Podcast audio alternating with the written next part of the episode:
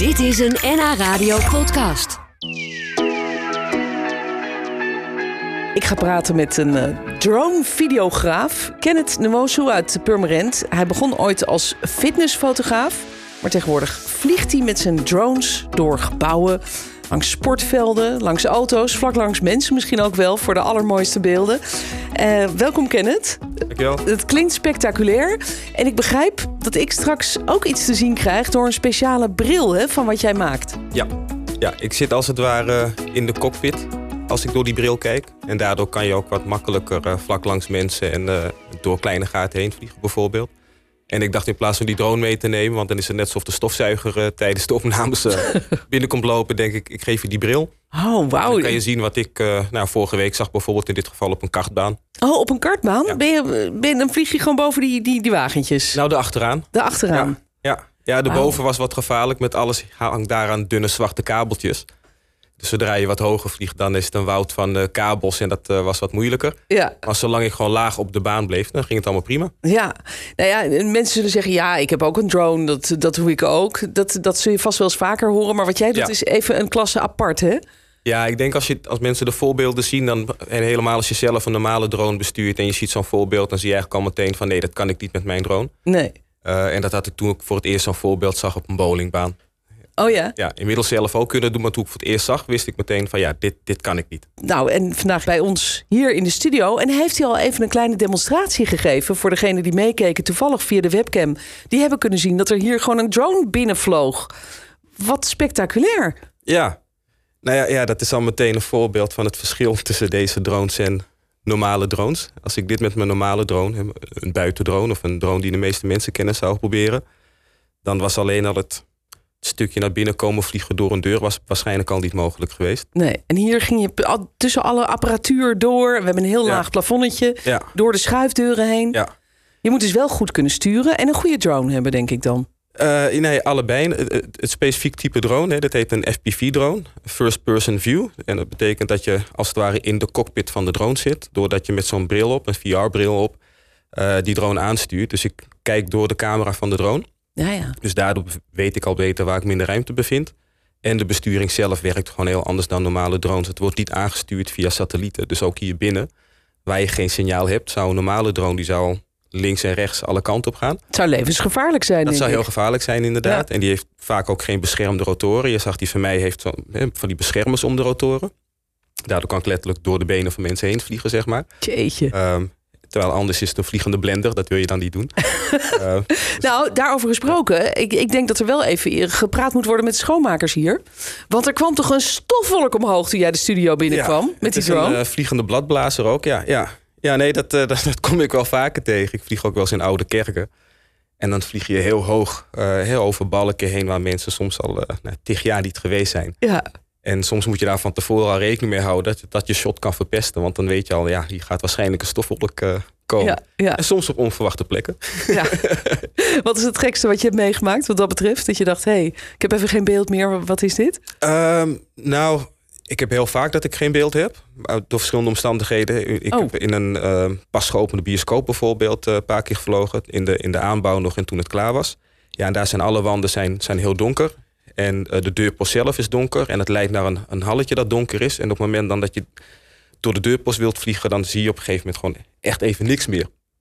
Of laatst op een festival. En dan schijnt opeens schijnt de belichting in je camera. Oh ja. En dan, ja, dan vlieg je over een menigte van mensen heen. En dan zie je op een gegeven moment gewoon even niks meer. Ja. Um, maar daar hou je al rekening mee. Dus dan weet je eigenlijk meer waar je vliegt dan, dan dat je het ziet. Ja, ja. ja, ja. je bent dan dat... goed voorbereid. Ja, maar, maar ik zei net, je, je was fitnessfotograaf. Ik weet eigenlijk, dat, dat ken ik ook al niet, dat verschijnsel. Wat doe je dan? Mensen in de sportschool fotograferen? Uh, vaak wel in de sportschool inderdaad. Maar het gaat eigenlijk vooral om het resultaat van de fitness. Ah, dus, de spieren, ja, de bundels. Ja, mensen hebben hard gewerkt, uh, hard getraind, hard afgezien, gedieet.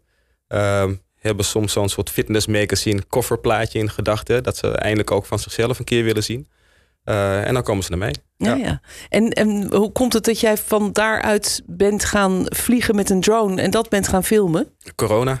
Oh, Vooral. ja, de sportscholen waren dicht. Ja, de, oh, ja. ja, de sportscholen dicht, uh, sixpacks weg. Uh, ja. ja, niemand in shape. Althans, de meeste mensen niet. De drone vond ik altijd al interessant om als aanvullend uh, een middel te gebruiken. Eigenlijk voor mijn fotoshoots en ook fitnesspromo's die ik al maakte met, als, als videomateriaal. Ja. Maar toen ik mijn eerste drone had, ja, was ik eigenlijk al meteen gek van dat ding. Uh, stond ik elke ochtend wel ergens op mooie plekken aan het water, ergens mooie zonsopkomsten te filmen. Maar zakelijk kon ik daar niets mee, want iedereen kan dat met zo'n drone. Ja, want daar hadden we het net al even over. Er zijn natuurlijk heel veel mensen die gewoon voor, voor hun plezier een drone hebben, mooie plaatjes maken in de buurt of wat dan ook.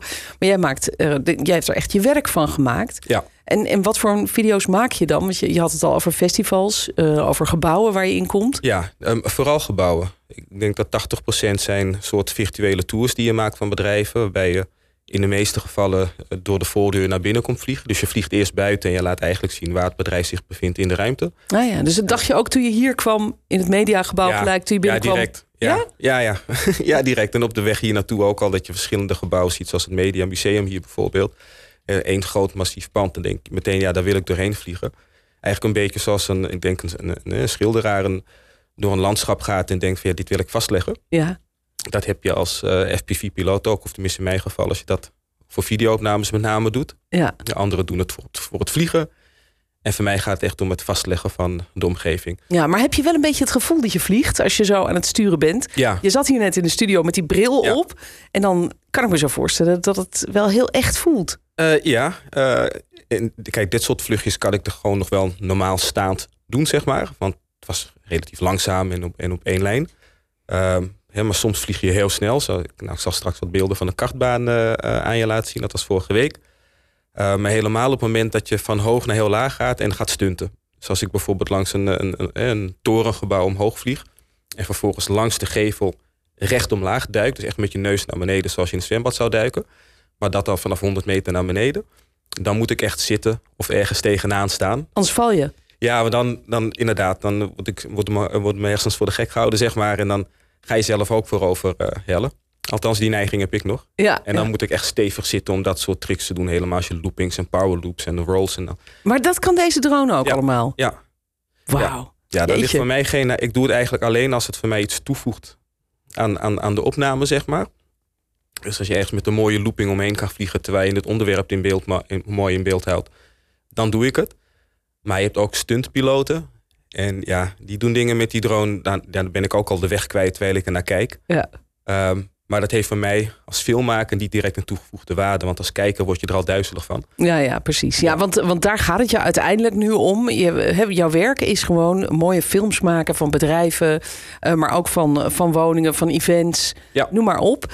Eh, zodat je ja, mensen gewoon blij maakt met een, eh, een hele mooie film eigenlijk. Ja, Ja. een uniek perspectief eigenlijk. Ja, Dus op precies. festivals hebben ze natuurlijk altijd al videoteams. Eh, ook vaak dronepiloten die gewoon een no- normale drone hebben, dus die boven het festivalterrein laten hangen. Maar een drone die tussen de mensen doorvliegt en om de DJ's heen cirkelt en door de benen van de danseres vliegt, bij Ja. En wordt, wordt die drone dan nooit weggemapt door een DJ die denkt, joh, hey, ik ben aan het Eh, werk? Nou, dat, dat is dus altijd het gevaar. Ja. Ja, nee, het- die drones hebben ook geen sensoren. Alles is volledig manual. Dus alles wat er gebeurt, dat doe, Doe ik. jij. En op het moment dat het fout gaat, ja, dan heb ik het fout gedaan. En op het moment dat je over zo'n menigte van mensen vliegt, ja, dan weet je al van als ik hier een foutje maak, dan ben ik waarschijnlijk mijn drone kwijt. Jeetje. En, en is dat wel eens gebeurd? Nee. Oh. Nee, nee. Het, Jij kan gewoon goed sturen, gelukkig. eh, ja, nee, sturen is één ding, maar vooral weten waar je bent in de ruimte en weten waar mensen om je heen zijn. Ik heb ehm, wel eens één keer gehad ik in zo'n indoor speelterrein eh, met eh, trampolines en, en, en tunnels waar je doorheen gaat. Eh, achter een autootje aan het eh, vliegen was, zeg maar. Een kindje wat op zo'n driewieler zat. En op een gegeven moment lag ik op de grond. En toen had een kind me dus van achteren Oh, uit de lucht gegrepen. En ja, toen was ik blijkbaar toch te langzaam aan het vliegen. Ik zorg altijd dat ik in Ja. beweging blijf om dat te jeetje. Voorkomen. ja, dat mensen hem niet gewoon Maar eh, hij was me te pakken. snel af, dus ja. Het- Het werkt dus anders dan met een gewone drone. Dus jij kunt echt vlak langs de mensen scheren. Ja. Maar jij maakt dus beelden van, van van alles. Eigenlijk inderdaad een kartbaan. Dat lijkt me heel ingewikkeld om, eh, om, om te doen. Eh, heel leuk vooral. Maar wel leuk, ja. Maar ik, ik begreep dat jouw eerste klus toen je net begonnen was met je bedrijf... dat dat eh, was dat je in een, in een showroom vol met auto's je, je Ja. drone ging laten Ja. vliegen.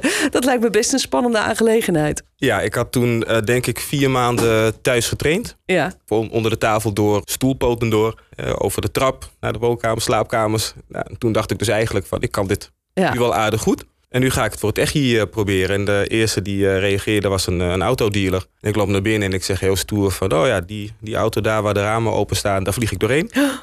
En die tweede auto die erachter staat, daar vlieg ik ook meteen doorheen. En ja, dat, voor mij zijn dat in principe ook hele grote gaten om doorheen te vliegen. Maar Ja.